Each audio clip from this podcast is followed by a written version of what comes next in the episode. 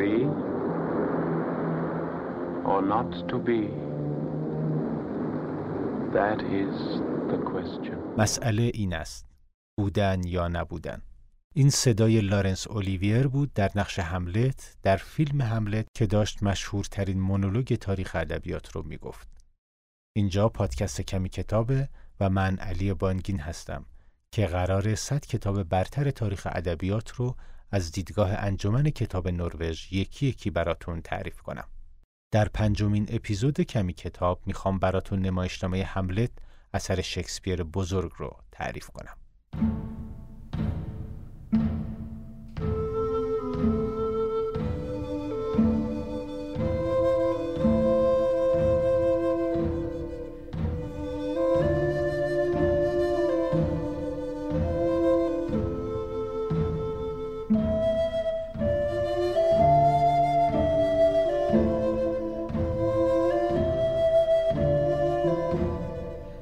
نمایشنامه هملت در سال 1602 توسط ویلیام شکسپیر نوشته شده و یکی از مشهورترین آثار تاریخ ادبیات نمایشی جهانه.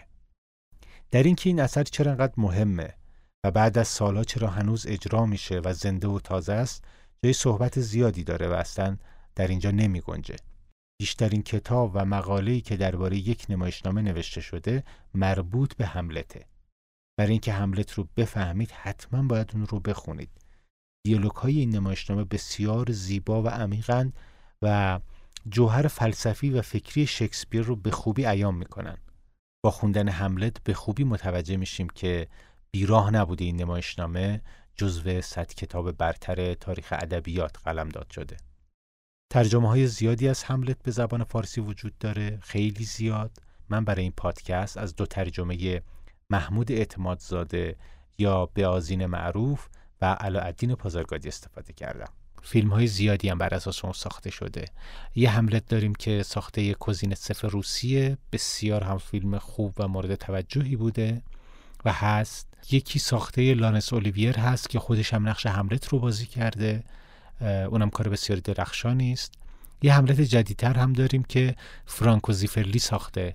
و مل گیبسون نقش هملت رو در اونجا بازی کرده و اختباس های خیلی زیاد دیگه ای هم داریم که من تقریبا مهمترینشون رو گفتم فکرشو بکنید یک نمایشنامه 400 سال پیش نوشته شده ده ها فیلم صدها اجرای صحنه ای صدها کتاب هزاران مقاله و پژوهش در موردش تولید شده منهای نگاه ادبی و نمایشی فیلسوف ها نگاه فلسفی بهش داشتن و روانشناس ها از دیدگاه خودشون به کارکترهای هملت نگاه کردند.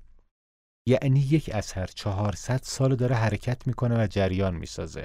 دغدغه می‌سازه رمزگشایی میشه و و و هزاران نکته دیگه. این خاصیت ادبیاته که نه تنها جلوتر از حکمته بلکه از خودش هم جلوتره. نه تنها خودش زنده است و حرکت می‌کنه بلکه باعث حرکت و پیشرفت دیگر هنرها و حکمتها هم میشه. و حمله تمام این ویژگی ها رو داره. و برای همینه که عنوان شاهکار ادبیات رو با خودش حمل می‌کنه. در این سری پادکست ها اولین بار که یک نمایشنامه رو روایت می‌کنم. تصمیم گرفتم برای اینکه از شکل و ترتیب روایی اثر خیلی دور نشیم اینجا پادکست کمی کتاب من علی بانگین و این بار نمایشنامه هملت اثر ویلیام شکسپیر شاعر و نمایشنامه نویس بزرگ انگلیسی.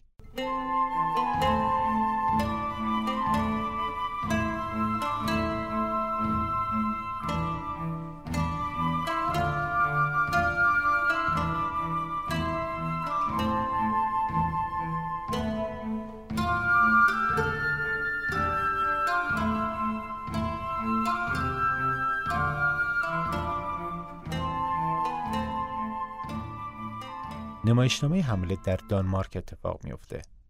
پدر حملت شاه دانمارک به تازگی مرده و کلادیوس عموی حملت به جای اون بر تخت نشسته.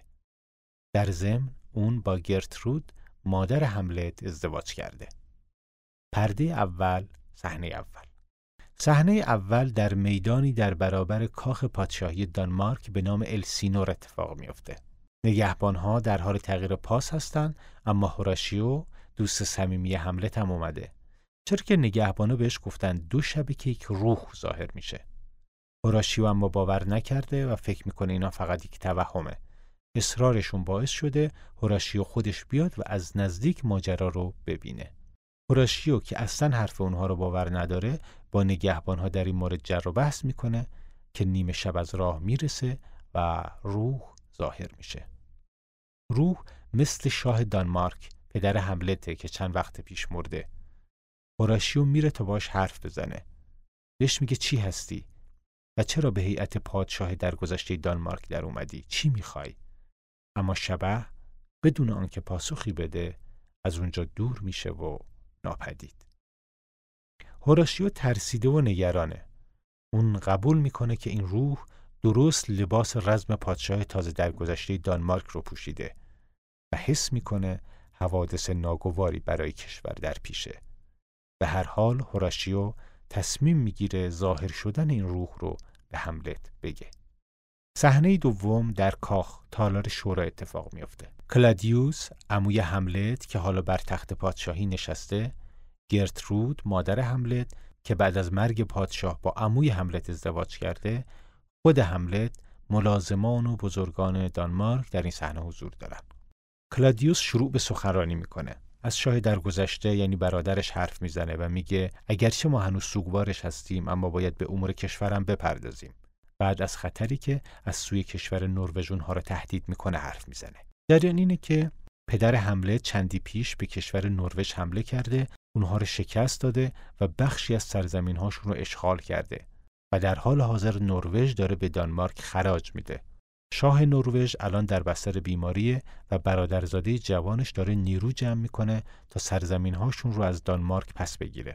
کلادیوس در این جلسه تصمیم می‌گیره دو سفیر رو پیش شاه نروژ بفرسته تا باهاش صحبت کنن و اون رو از این کار منصرف کنن. بعد با لایرتیس صحبت می‌کنه. لایرتیس شخصیت مهمیه که باید اون رو به خاطر بسپارید. اون برادر اوفلیا معشوقه هملته و پسر پولونیوس مشاور شاه. لایرتیس که در فرانسه تحصیل می‌کنه و برای تاجگذاری کلادیوس برگشته حالا اومده از شاه رخصت می‌خواد تا برای ادامه تحصیل به فرانسه برگرده. کلادیوس بهش اجازه میده و لایرتیس خداحافظی می‌کنه. بعد کلادیوس رو می‌کنه به هملت بهش میگه چرا هنوز این همه غمگینی و ابر اندوه بر تو سایه افکنده.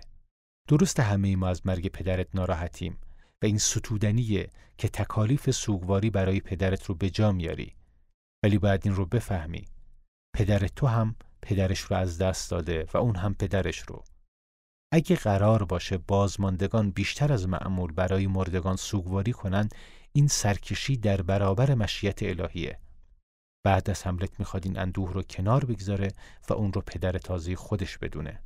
و ادعا می‌کنه پدرانه هملت رو دوست داره و نزدیکترین کس به خودش میدونتش. گرترود مادر هملت هم با کلادیوس هم عقیده است و اون رو در این صحبت ها همراهی می‌کنه. در ضمن کلادیوس با بازگشت هملت به دانشگاه ویتنبرگ مخالفت می‌کنه. ویتنبرگ دانشگاه معروفی بوده در آلمان که البته هنوزم هست و هملت در اونجا تحصیل می‌کرده. کلادیوس از هملت می‌خواد که در کاخ بمونه و همراه و برادرزاده و پسرش بشه. گرترودم میگه که دست رد به سینه مادرت نزن خواهش می‌کنم با ما باش و به ویتنبرگ بر نگرد که هملت قبول می‌کنه و میگه به بهترین شکلی که بشه فرمان خواهد برد. شاه کلادیوس از این جواب مهرامیز حملت خوشحال میشه. همه از کاخ شورا خارج میشن و حملت تنها میمونه. بعد از رفتن اونها حملت با خودش حرف می‌زنه و آنچه را که در دل داره بیان می‌کنه. کلا یکی از ویژگی های نمایشنامه حملت اینه که آدم ها اصلا اون چیزی که میگن نیستن. و حرفاشون برخلاف اون چیزی که در درونشون میگذره. گویی همه یک راز دارن و دارن پنهان کاری می‌کنن. از این مونولوگ ها هم در طول نمایشنامه زیاده. مخصوصا مونولوگ های حملت از مونولوگ حملت در اینجا در این صحنه می‌فهمیم که حملت سخت اندوهگینه و آرزوی مرگ می‌کنه. زندگی براش فرساینده و بیهوده است. اون بر جهان توف می‌کنه. به نظرش جهان باقی پر از گیاه هرز که دانه برآورده و چیزهای پست و ناهنجار اون رو تصرف کرده اون از اینکه مادرش هنوز دو ماه از مرگ شوهرش نگذشته با کلادیوس ازدواج کرده خیلی ناراحته میگه اشکهایی که در مرگ شوهرش ریخته هنوز خشک نشده چطور تونسته با یکی دیگه ازدواج کنه و باهاش هم بستر بشه در حالی که پدرش در حق مادرش بسیار مهربان بود و در خوبی و شایستگی هرگز قابل قیاس با کلادیوس نبود. اون مادرش رو سوس عهد و بیوفا می‌دونه و حتی این کار رو زناکاری می‌دونه. دیالوگش اینه. میگه آه چه شتاب تبهکارانه ای. چنین چالاک به بستر زناکاری دویدن. کار خوبی نیست و نمی‌تواند به خیر بیانجامد. ولی ای قلب من در هم بشکن که باید زبان بردوخت. توی این افکاره که دوستش هوراشیو با اون دو نگهبانی که روح پدر حملت رو دیده بودن میان پیشش. از حرفاشون می‌فهمیم هوراشیو با حملت در دانشگاه وینتربرگ بوده. حملت ازش می‌پرسه که چرا به کاخ برگشتی؟ هوراشیو میگه برای مراسم عزاداری پدرتون اومدم. حملت تعنه می‌زنه و میگه شاید برای مراسم عروسی مادرم اومدی. هوراشیو معنی این کنایه رو می‌فهمه و میگه قبول دارم با فاصله خیلی کمی از هم اتفاق افتادن. حملت میگه صرفه جویی هوراشیو صرفه جویی خورش های سرد شده ماتم رو در سور زناشویی به کار زدن. هوراشیو خوش داشتم که در آسمان با بدترین دشمن خودم روبرو بشم و چنین روزی رو هرگز نبینم. و بعد هوراشیو از شبه پدرش میگه. میگه نگهبانا دو شبه که شبح پدرش رو می‌بینن و من دیشب خودم رفتم تا مطمئن بشم. واقعا شبح پدرش بود. هملت شگفت زده از این اتفاق ازشون می‌خواد این ماجرا رو مثل یک راز نگه دارن و به کسی نگن و خودش فردا برای نگهبانی خواهد رفت.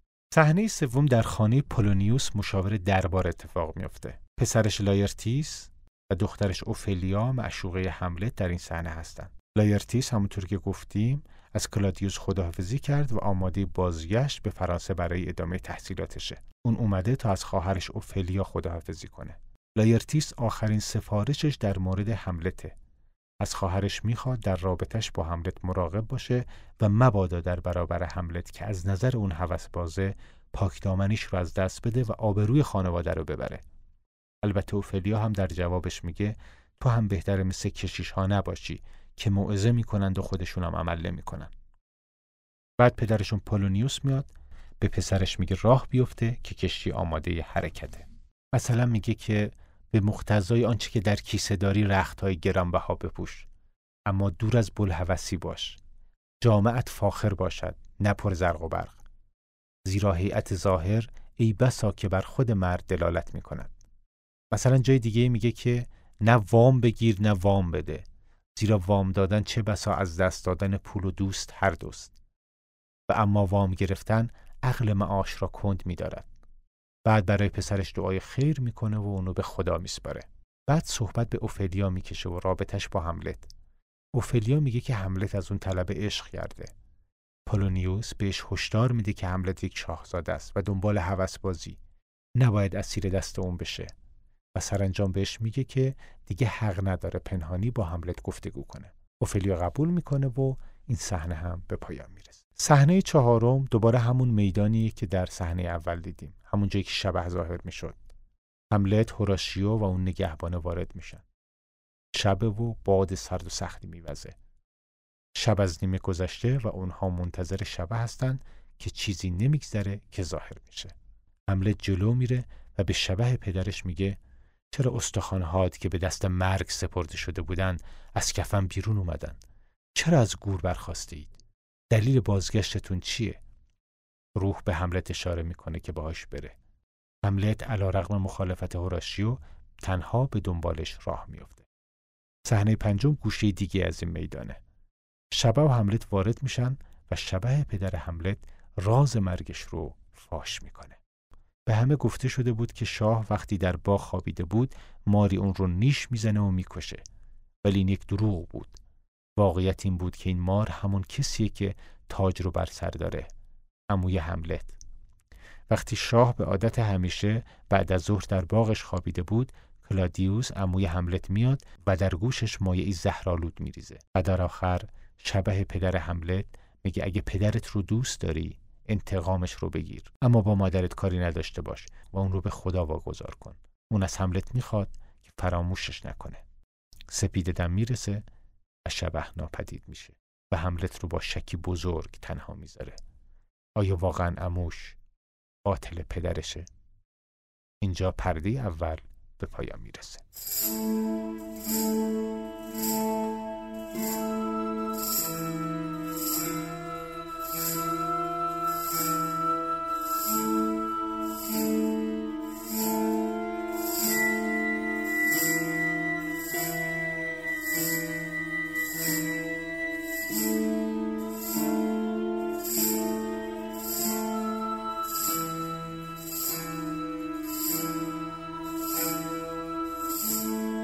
پرده دوم صحنه اول خانه پولونیوس مشاور دربار. اولش پولونیوس رو می‌بینیم که داره گماشته ای رو به فرانسه میفرسته تا در مورد پسرش لایرتیس تحقیق کنه. اینکه چه می‌کنه و کجاها میره. چون خبرهایی شنیده که لایرتیس در فرانسه به قمار و لاابالیگری مشغوله. اینجاست که معنی حرف اوفلیا رو می‌فهمیم.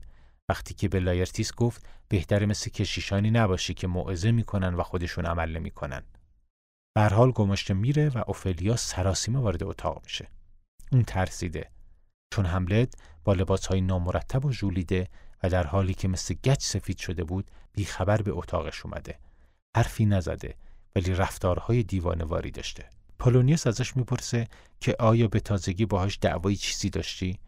اوفلیا میگه نه فقط به حرف شما گوش دادم و نامه رو جواب ندادم و از دیدنش سر باز دادم پولونیوس میگه که عشق تو دیوونش کرده. بعد افسوس می‌خوره که نسبت به حملت بدگمان بوده و فکر کرده از سر حوس بازی دنبال اوفلیا بوده. اینجا جمله قشنگی داره. میگه در سن من لجاجت ورزیدن در عقاید همون قدر طبیعیه که بصیرت نداشتن در جوانان. بعد به دخترش میگه باید این مسئله رو به شاه بگن وگرنه ممکنه براشون درد سر بشه. صحنه دوم از پرده دوم در یکی از اتاقهای کاخ اتفاق میفته شاه کلادیوس ملکه گرترود دارن با دو مهمان حرف می‌زنن کیها دو نفر به نام گیلدنسترن و روزنکرنتس از گفتگوها مشخص میشه که اونها از دوستان قدیمی هملت هستند و از کودکی با اون بزرگ شدن و با خلق و خوی اون آشنایی دارن. دلیلی که به کاخ دعوت شدن اینه که حملت مدتی اوضاعش دگرگون شده و حالت عادی نداره. شاه و ملکه از اونها می‌خوان که چند روزی در کاخ بمونن و با حملت همدم بشن تا بدونن دلیل این تغییر رفتار حملت چیه. مرگ پدرش یا چیزهای دیگه. اون دو با کمال میل قبول می‌کنن و میرن پیش حملت. از اون طرف پولونیوس وارد میشه و خبر میده که سفیرانشون از نروژ برگشتن و خبرهای خوشی دارن و دومین که دلیل دیوانگی حملت رو پیدا کرده. اول سفیرا وارد میشن. اگه یادتون باشه قبلا گفتیم که شاه نروژ به علت کهولت سن و بیماری در بستر افتاده بود و برادرزاده جوانش از این فرصت استفاده کرده بود و بدون اطلاع شاه داشت سپاهی رو آماده می‌کرد تا سرزمین هاشون رو از دانمارکیا پس بگیره. کلادیوس بهش نامه میده و اون رو از این کار برحذر میداره. شاه نروژ وقتی با خبر میشه برادرزادش رو از این کار منصرف می‌کنه. حالا در نامه به کلادیوس نوشته که مراتب احترام و عذرخواهیش رو بپذیره. اون برادرزادش رو متقاعد کرده که لشکری رو که آماده کرده برای جنگ به لهستان بفرسته. حالا از کلادیوس خواسته برای حمله به لهستان به لشکرشون اجازه بده تا از خاک دانمارک رد بشن. کلادیوس از حل شدن این مسئله خیلی خوشحاله و برای رد شدن سپاه نروژ از خاک دانمارک هم مشکلی نداره. سفیران میرن و حالا پلونیوس پیش میاد تا از هملت بگه. دقت کنید که پلونیوس از بلاغت زیادی برخورداره و دیالوگاش در نمایشنامه مسحور کننده‌ان. این بلاغت رو فقط با خوندن نمایشنامه میشه درک کرد و روایت من قادر به نشون دادن اون نیست. به هر حال پلونیوس میگه که همه ما می‌دونیم که هملت دیوونه شده. اما هر معلولی علتی داره. علت دیوانه شدن حملت عشقه. عشق به دختر من اوفلیا و نامه عاشقانه در میاره و می‌خونه که حملت برای اوفلیا نوشته. اون توضیح میده که قبلا از این عشق با خبر بوده و به دخترش گفته که شاهزاده حملت بیرون از مدار سرنوشته اونه و نباید شاهزاده رو ببینه و به نامهاش جواب بده. این بیمحلی و دوری حملت رو به این روز درآورده. کلادیوس و مخصوصا گرترود به این مسئله شک دارن. پولونیوس برای متقاعد کردن اونها یک راه پیشنهاد می‌کنه. میگه من اونها رو با همدیگه روبرو می‌کنم و ما در گوشه مخفی میشیم و به حرفاشون گوش میدیم. موافقت می‌کنن. حملت از دور در حالی که داره آواز می‌خونه پیداش میشه. شاه و ملکه سری خارج میشن. حملت با پولونیوس رو در رو میشه. پولونیوس ازش می‌پرسه عالی جناب منو می‌شناسید؟ هملت میگه بله شما ماهی فروش هستید. و گفتگوی بین اونها شکل می‌گیره که هملت پاسخهای جنون آمیزی میده و در این حال به زبان کنایه نکته های تلخ و طنزآمیزی می‌زنه که تعجب پولونیوس رو برمیانگیزه. بعد پولونیوس ازش اجازه مرخصی می‌خواد.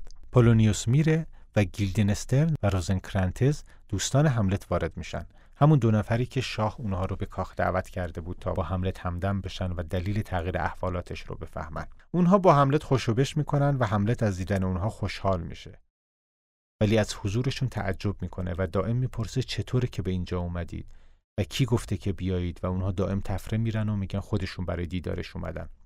اما حملت اونقدر پاپیچشون میشه که اعتراف می‌کنن دنبالشون فرستادن. حالا کی نمیگن؟ حملت میگه می‌دونه که شاه و ملکه ازشون خواستن که بیان. اون چند وقتی حال افسرده ای داره و هیچ چیز زیبایی در این دنیا نمی‌بینه.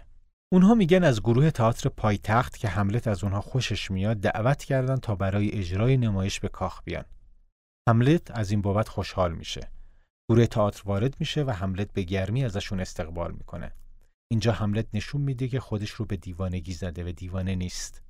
حملت از اونها می‌خواد صحنه ای رو که سالها پیش ازشون دیده بود دوباره اجرا کنن.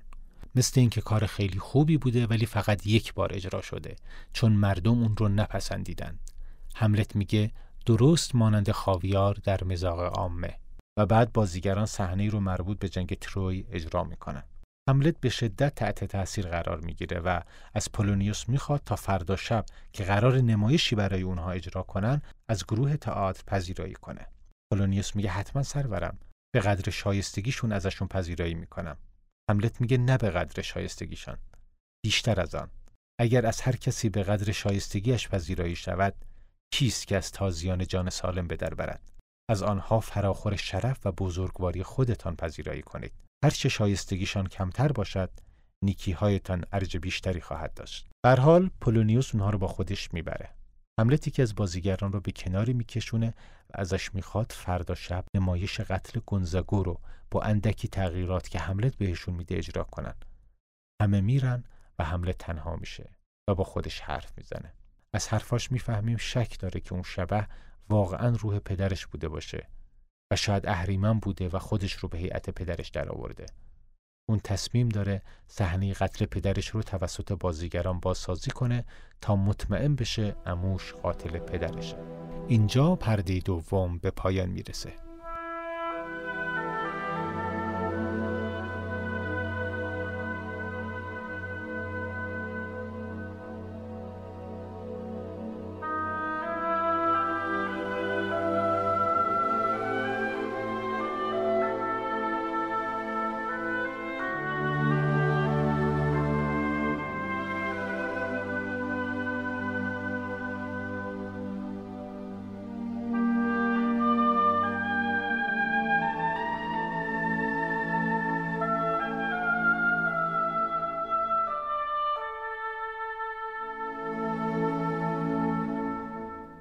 پرده سوم صحنه اول تالاری در کاخ. شاه کلادیوس، ملکه گرترود، پولونیوس و دخترش اوفلیا دوستان هملت یعنی گیلدنسترن و روزنکرانتز وارد صحنه میشن. کلادیوس از گیلدنسترن و روزنکرانتز در مورد هملت می‌پرسه و اینکه آیا دلیل تغییر حالش رو پیدا کردن؟ اونها میگن چند دفعه سعی کردیم ازش اعتراف بگیریم ولی اون هر بار با زیرکی طفره میره. از علاقه و اشتیاقش به تئاتر میگن و اینکه امشب قراره نمایشی در کاخ اجرا بشه. هملت شاه رو هم برای دیدن نمایش دعوت کرده و کلادیوس با اشتیاق قبول می‌کنه. گیلدنسترن و روزنکرانتز میرن و کلادیوس از گرترود هم می‌خواد که اونجا رو ترک کنه. اون با پولونیوس قراره هملت رو با اوفلیا روبرو کنن و مخفیانه حرفاشون رو بشنون تا شاه مطمئن بشه دلیل دیوانگی هملت عشقش به اوفلیاست. گرترود میره و بعد که صدای پای حملت میاد کلادیوس و پولونیوس میرن مخفی میشن و اوفلیا وانمود می‌کنه که داره کتاب می‌خونه. حملت وارد صحنه میشه در حالی که مشهورترین تکگوی تاریخ تئاتر رو به زبان میاره. بودن یا نبودن مسئله این است. آیا شایسته تران است که ضربه های روزگار نامساعد را تحمل کنیم یا سلاح نبرد به دست بگیریم و در مبارزه مرگبار با دریای مساعد آنها را از میان برداریم. مردن خفتن خفتن و شاید خواب دیدن. آه مانع همینجاست. من که این کالبد خاکی را به دور انداخته باشیم در آن خواب مرگ شاید رویاهای ناگواری ببینیم. ترس از همین رویاهاست که عمر مصیبت بار را اینقدر طولانی می کند زیرا اگر شخص یقین داشته باشد که با یک خنجر برهنه می‌تواند خود را آسوده کند کیست که در برابر لطمه ها و خفت های زمانه ظلم ظالم تفرعن تکبر دردهای عشق شکست خورده و تحقیرهایی که لایقان صبور از دست نالایقان می‌بینند تن به تحمل در دهد آری تفکر و تعقل ما همه را ترسو می کند و سکانسی بود از فیلم حمله اثر کوزینتسف روسی. بر اساس حملت همونطوری که گفتم فیلم های زیادی ساخته شده. این اثر کوزینتسف بسیار مورد توجه قرار گرفته و جوایز زیادی رو برده. صدای کاووس دوستدار رو شنیدید به عنوان دوبلور نقش حملت حملت در این مونولوگ مشهور از این حرف می‌زنه که اگه آدمی می‌دونست در جهان بعد از مرگ چه خبره این همه رنج و سرگشتگی و بیعدالتی رو در این جهان تحمل نمی‌کرد و با مرگ کار خودش رو پایان می‌داد. ولی حراس بعد از مرگ سرزمینی که هیچ مسافری از اون برنگشته باعث میشه که بدبختی ها رو تحمل کنیم و به سوی بلایی که چیزی ازش نمی‌دونیم نریم. میگه این ادراک انسانه که اون رو بزدل کرده. و بعد با اوفلیا روبرو میشه. اما برخلاف آنچه پولونیوس فکر می‌کرد هملت به تندی با اوفلیا برخورد می‌کنه و بهش میگه دوستش نداشته و اصلا ازدواج کردن بیفاید است. و حتی از زنها بد میگه. و سرانجام به اوفلیا پیشنهاد میده که بره به سومعه و تارک دنیا بشه. هملت اوفلیا رو ترک می‌کنه و اوفلیا بخت زده و ناراحت از این برخورد. پلادیوس که حرفای اون رو شنیده معتقد رفتار اون نشون نمیده که عاشقه. به نظرش چیز دیگه اذیتش می‌کنه و مثل مالی خولیا به جانش افتاده و فکر می‌کنه این مسئله می‌تونه خطرناک باشه. میگه بهتره اون رو به بهانه گرفتن طلبمون راهی انگلستان کنیم. شاید سفر حالش رو بهتر کنه. پولونیوس موافقه ولی میگه بهتر قبلش مادرش باش حرف بزنه و سعی کنه راز این حالش رو پیدا کنه. من هم در جایی مخفی میشم و حرفاشون رو میشنوم. اگه به نتیجه ای نرسیدیم اون وقت اون رو راهی انگلستان می‌کنیم و یا حتی شاید به زندانش بندازیم. صحنه دوم تالاری در کاخ بازیگران در حال آماده شدن برای اجرای نمایش هستند. در اون حملت با بازیگران تئاتر صحبت می‌کنه و راهنماییشون می‌کنه چطور بازی کنن. نکاتی که شکسپیر از زبان حملت حدود 400 سال پیش در مورد بازیگری میگه هنوز هم برای بازیگران کاربرد داره و جزو اصول بازیگری در متدهای جدید بازیگریه. مثلا میگه قطعی رو که بهتون دادم شمرده و بدون تکلف اجرا کنید.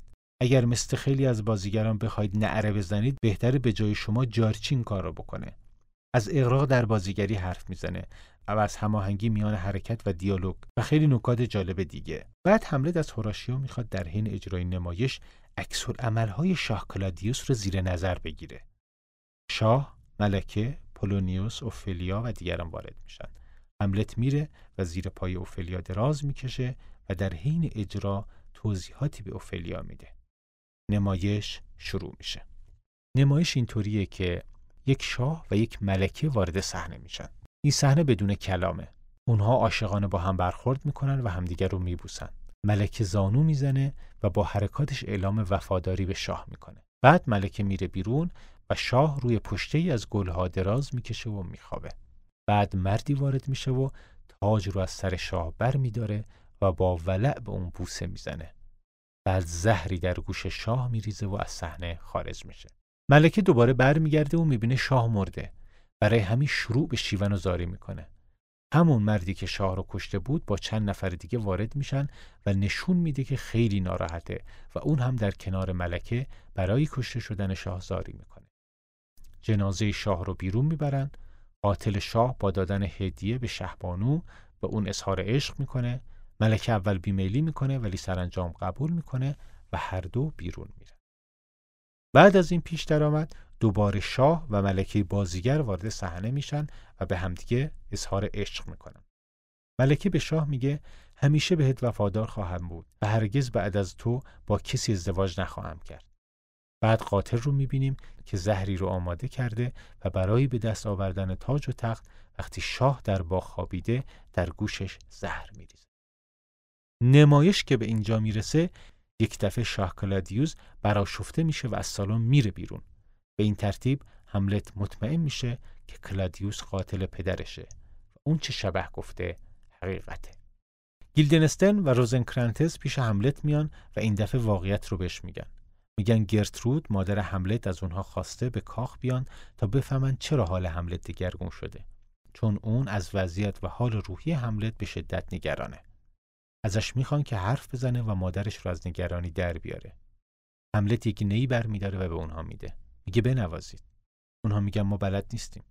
ولی حملت اصرار می‌کنه باید بزنید و اونها هر بار امتناع می‌کنن و میگن ساز زدن بلد نیستن. حملت میگه کاری نداره. کافی فوتش کنید و انگشتانتون رو روی سوراخاش حرکت بدید. ولی اونها باز هم میگن نمی‌تونن. حملت میگه ببینید چه ناچیزم میشمارید.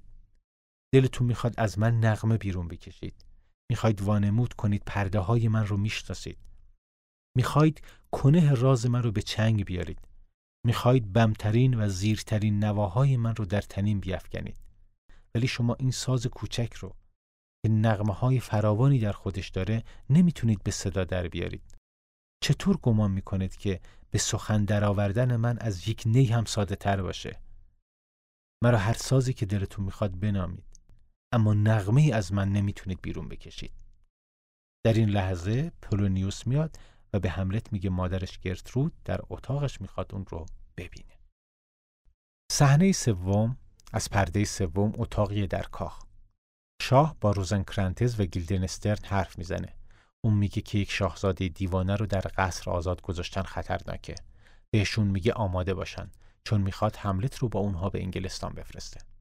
اونها میرن که آماده بشن و پولونیوس داخل میشه. میگه حملت امشب میره و با مادرش حرف می‌زنه.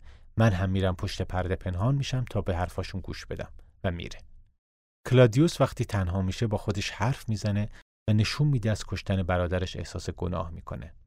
برای همین برای نیایش زانو می‌زنه. در این لحظه حملت وارد اتاق میشه و کلادیوس رو زانو زده در حال دعا می‌بینه. یک لحظه تصمیم می‌گیره همون‌جا اون رو بکشه. ولی بعد پشیمون میشه. اون دوست نداره کلادیوس رو در حال دعا بکشه.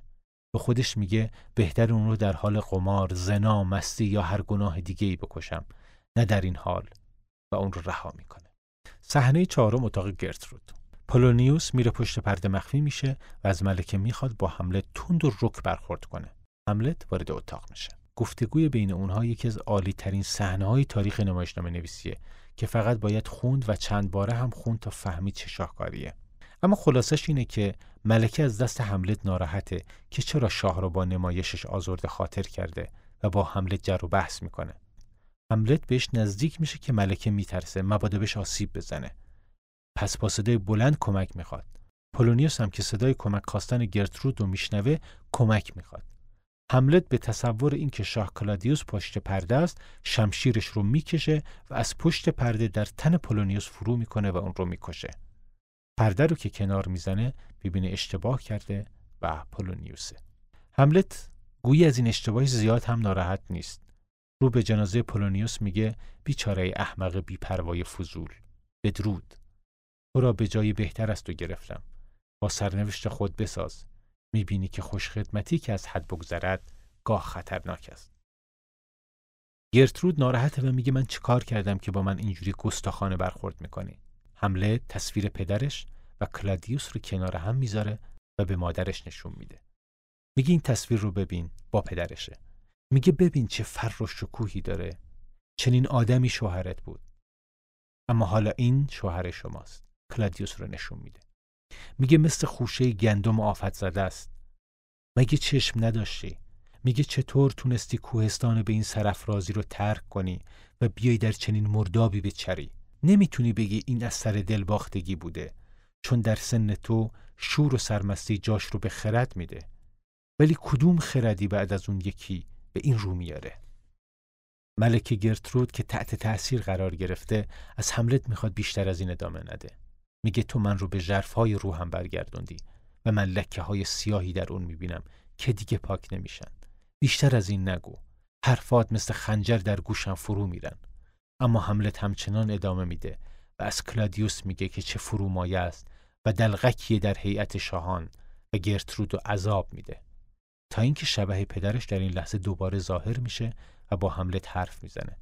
ولی گرترود شبه رو نمی‌بینه و احساس می‌کنه حملت مثل دیوانه ها داره با چیزی ناپیدا حرف می‌زنه. شبه به حملت میگه که سرگشتگی مادرت رو از پا درآورده. میان کشمکشی که اون با روحش داره میانجیگر باش و کمکش کن. گرترود از اینکه پسرش داره با یک فضای خالی حرف می‌زنه بیشتر مشوش میشه. حملت از مادرش می‌خواد پیش خدا اعتراف کنه و از آنچه کرده اظهار پشیمانی کنه و به این ازدواج ادامه نده. به استعاره میگه در پای گیاه هرز کود نپاشه که انبوهتر میشه. گرترود میگه بس حملت قلبم رو به دو نیم کردی. حملت میگه اون نیمه رو که بدتر دور بیانداز و با نیمه که پاکتره زندگی کن. و در مورد پلونیوس که جنازش روی زمینه میگه به راستی پشیمانم ولی این تقدیر بوده که اون کیفر من باشه و من کیفر اون. من مرگ اون رو به عهده می‌گیرم و نعش پولونیوس رو با خودش می‌کشه از اتاق ملکه بیرون میره. پرده سوم تمام میشه.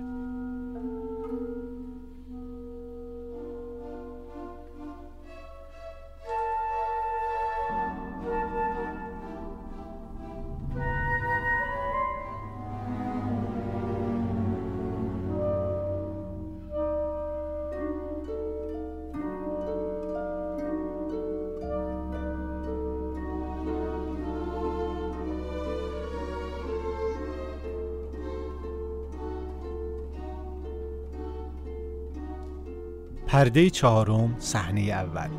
اتاقی در کاخ. شاه و ملکه با هم حرف می‌زنن. کلادیوس از حال حملت می‌پرسه و ملکه گرترود میگه حال حملت خیلی بده و دیوانگیش به اوج رسید. میگه وقتی در اتاق باش حرف می‌زد یک دفعه از پشت پرده جایی که پولونیوس بود صدایی شنید. توهم بهش غلبه کرد و در حالی که می‌گفت موش موش شمشیرش رو در پشت پرده فرو کرد و ناخواسته پولونیوس رو کشت. جنازش رو هم با خودش برد.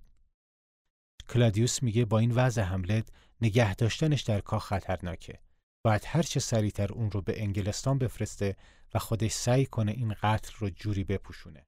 از روزنکرانتز و گیلدنسترن دوستای هملت می‌خواد هر چه سریعتر هملت رو پیدا کنن و جنازه پولونیوس رو ازش بگیرن. صحنه دوم اتاق دیگری در کاخ. روزنکرانتز و گیلدنسترن اومدن پیش هملت و ازش می‌خوان که جنازه پولونیوس رو به اونها پس بده. ولی هملت میگه خاکش کردم. به جایی که بهش تعلق داشت برش گردوندم و به هر حال اونها رو سر میدوونه و پاسخ واضحی بهشون نمیده. اونها هملت رو نزد کلادیوس می‌برن. صحنه سوم اتاق دیگری در کاخ. کلادیوس به ملازمانش میگه که نمی‌تونه هملت رو محاکمه کنه چون توده مردم اون رو دوست دارن بلکه برای حذفش باید نقشه دیگه ای بکشه. روزنکرانتز و گیلدنسترن هملت رو نزد اون میارن. کلادیوس از هملت می‌پرسه جنازه پولونیوس کجاست؟ هملت جواب جنون آمیز و در عین حال حکیمانه بهش میده. میگه سر شام. البته نه جایی که سرگرم خوردن باشه بلکه جایی که میخورنش. انجمنی از کرمهای سیاستمدار به جانش افتادند. در زمینه خورد و خوراک سرور شما کرمه. ما همه گونه جانور رو پرورش میدیم تا پروار بشن و از اون طرف خود ما هم داریم برای کرمها پروار میشیم. شاه فربه و گدای لاغر دو خورش متفاوت بیش نیستند بر سر یک میز. آدم می‌تونه با کرمی که شاهی رو خورده ماهی بگیره و باز از اون ماهی که کرم رو بلعیده خودش بخوره. شاکلادیوس میگه منظورت از این حرفا چیه؟ حملت جواب میده. هیچی.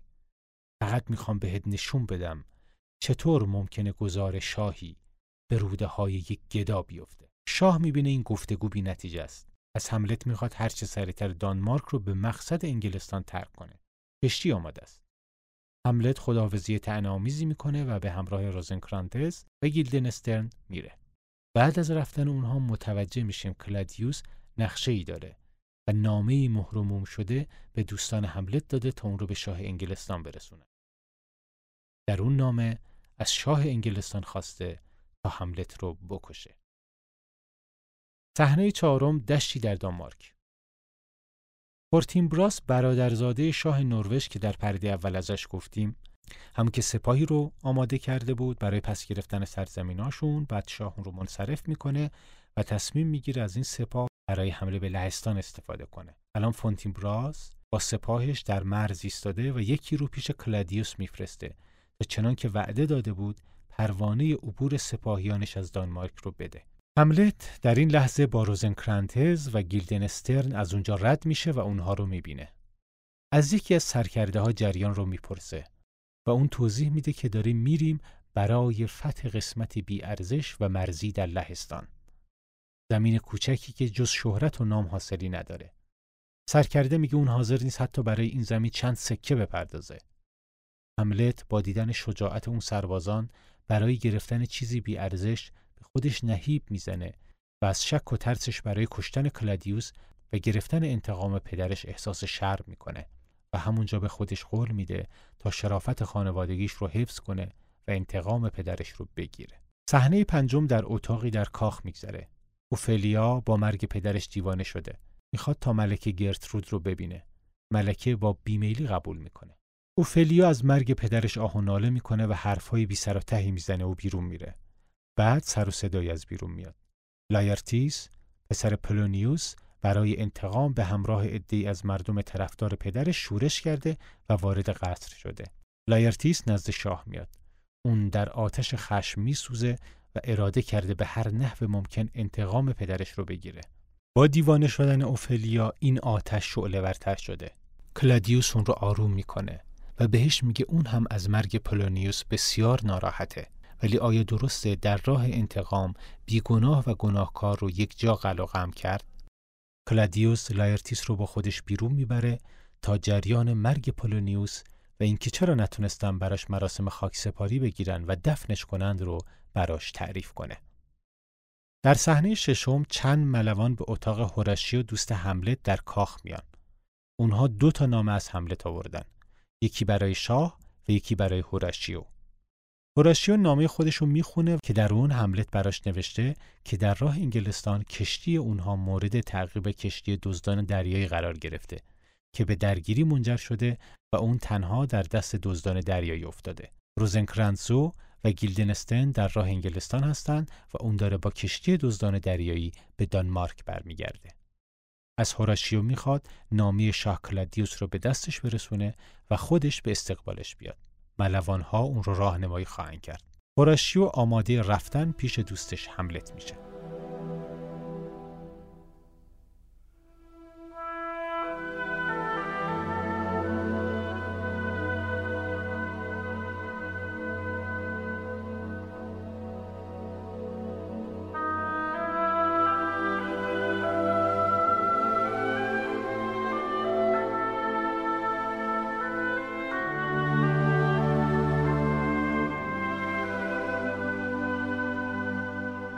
در صحنه هفتم کلادیوس با لایرتیس حرف می‌زنه و بهش میگه به خاطر علاقه ملکه و توده مردم به هملت نمی‌تونه مجازاتش کنه.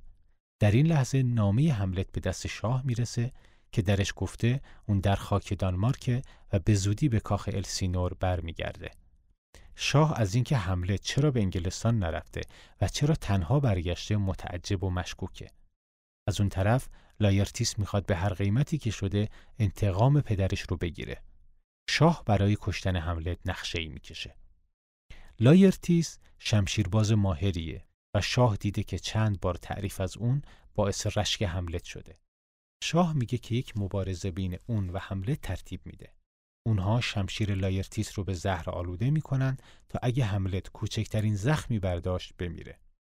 برای اطمینان هم شده و در صورت زخمی نشدن حملت پلن بی رو هم میریزن اینطور که شاه شربت زهراگین رو آماده می‌کنه و هنگام مبارزه وقتی حمله تشنه شد شربت سمی رو بهش میده تا اون رو به مرگی به ظاهر تصادفی بکشه. دایرتیس موافق این نقش است. اما در این لحظه خبر می‌رسه که خواهرش اوفلیا که معشوقه حملت هم بود در رودخانه افتاده و غرق شده.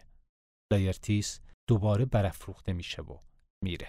آخرین پرده یعنی پرده پنجم صحنه اول پرده پنجم در گورستان اتفاق میفته دو گورکن در حال کندن قبر برای اوفلیا هستند اونها در مورد این حرف می‌زنن که اوفلیا مشکوک به خودکشیه و اگه از بزرگان نبود در قبرستان مسیحی و به آین مسیحی دفنش نمی‌کردن. هملت و هوراشیو اونها رو می‌بینن و بدون اینکه بدونن دارن برای اوفلیا قبر می‌کنن با اونها هم صحبت میشن. هملت بسیار زیبا در مورد فانی بودن این دنیا حرف می‌زنه. گورکنها نمی‌دونن اون هملته و بنابراین از هملت و دیوانگیش حرف می‌زنن. این و اینکه به انگلستان فرستادنش و اینجور حرفا. حملت هم با زیرکی ازشون حرف می‌کشه تا نظر اونها رو و در اصل نظر مردم عادی رو در مورد خودش و شاه و ماجراهای اخیر بدونه. بعد که جنازه رو برای خاک کردن میارن هملت متوجه میشه مرده معشوقش اوفلیاست و خیلی ناراحت میشه. لایرتیس برادر اوفلیا هملت رو می‌بینه و بهش حمله می‌کنه. هملت و لایرتیس با هم درگیر میشن. شاه به لایرتیس نزدیک میشه و ازش می‌خواد خودش رو کنترل کنه تا نقشه‌شون رو درست اجرا کنن. اوفلیا خاک میشه. صحنه دوم پرده آخر در اتاقی در کاخ اتفاق میفته. هوراشیو و هملت. هملت داستان سفر نیمه تمامش به انگلستان رو برای دوستش هوراشیو تعریف می‌کنه. اون در کشتی در وسایل روزنکرانتز و گیلدنسترن نامه ای رو پیدا می‌کنه که شاه کلادیوس به پادشاه انگلستان نوشته. در اون نامه کلادیوس از پادشاه خواسته هملت رو وقتی به اونجا رسید بکشه. هملت متن نامه رو تغییر میده و در اون می‌خواد تا پادشاه روزنکرانتز و گیلدنسترن رو بکشه و بعد اون رو با مهر پدرش امضا می‌کنه. بعد دزدان دریایی که حمله می‌کنن با اونها همونطور که در صحنه‌های قبل توضیح دادم به دانمارک برمیگرده. اینجا یکی وارد میشه و خبر میده که شاه کلادیوس روی هملت شرط بندی کرده. اینکه هملت می‌تونه در یک مسابقه شمشیربازی لایرتیس رو شکست بده. منظور از شکست اینه که ضربه های بیشتری به اون بزنه. این نوع مسابقات در اون زمان مرسوم بوده و با شمشیرهای کند شده خیلی ها با هم مسابقه می‌دادن و قدرت و مهارتشون رو میسنجیدن. هملت قبول می‌کنه و چند لحظه بعد کلادیوس مادر هملت لایرتیس ملازمان و لردها وارد میشن و مسابقه مهیا میشه قبل از شروع مسابقه هملت به سفارش مادرش با لایرتیس دست میده و از اون عذرخواهی می‌کنه لایرتیس میپذیره و مسابقه شروع میشه.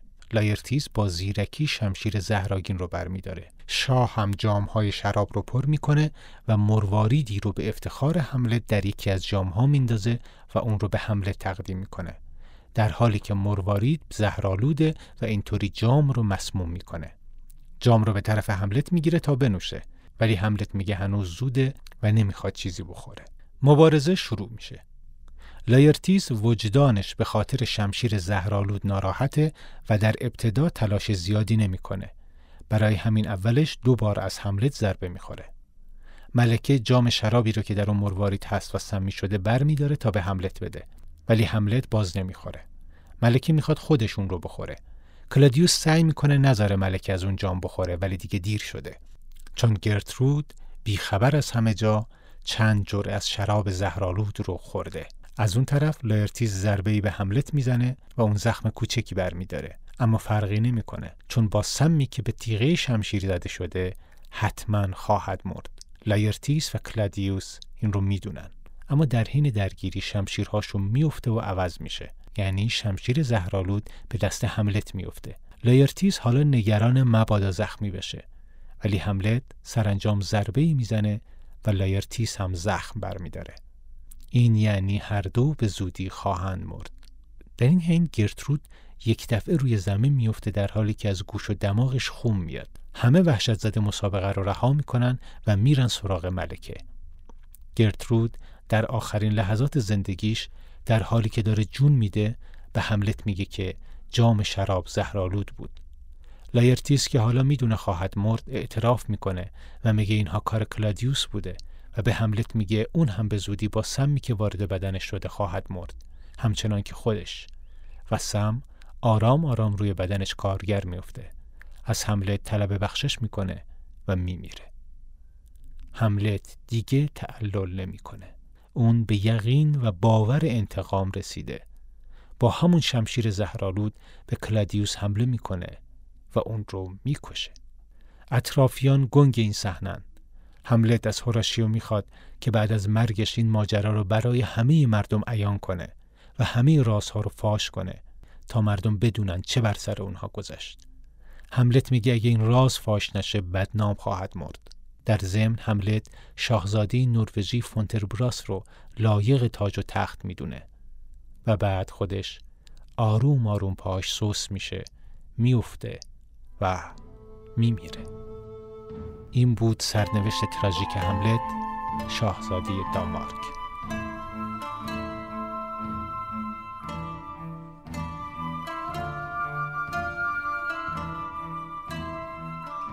علی بانگین هستم و آنچه شنیدید نمایشنامه هملت بود پنجمین اپیزود پادکست کمی کتاب. این اپیزود در هشتم مهر 1399 ضبط میشه. هشتم مهر مصادف با سیوم سپتامبر و روز جهانی پادکست. این روز رو به تمام طرفداران پادکست تبریک میگم. در ضمن فراز تقیپور به عنوان صدا بردار در ضبط این اپیزود من رو یاری کردن که ازشون سپاس گذارم. در شروع این پروژه قرار بر این بود ماهی یک اپیزود ضبط کنم که بعد از شروع کار دیدم کار سختتر از این حرف هاست. مشغله کاری از یک سو دست تنهایی از سوی دیگر باعث شد که نتونم این قول رو عملی کنم. از این بابت عضو می‌خوام. در پایان یادآوری کنم که کمی کتاب همونطور که از نامش پیداست کمی از یک کتابه نه همه اون سربلند باشید و کتاب خان.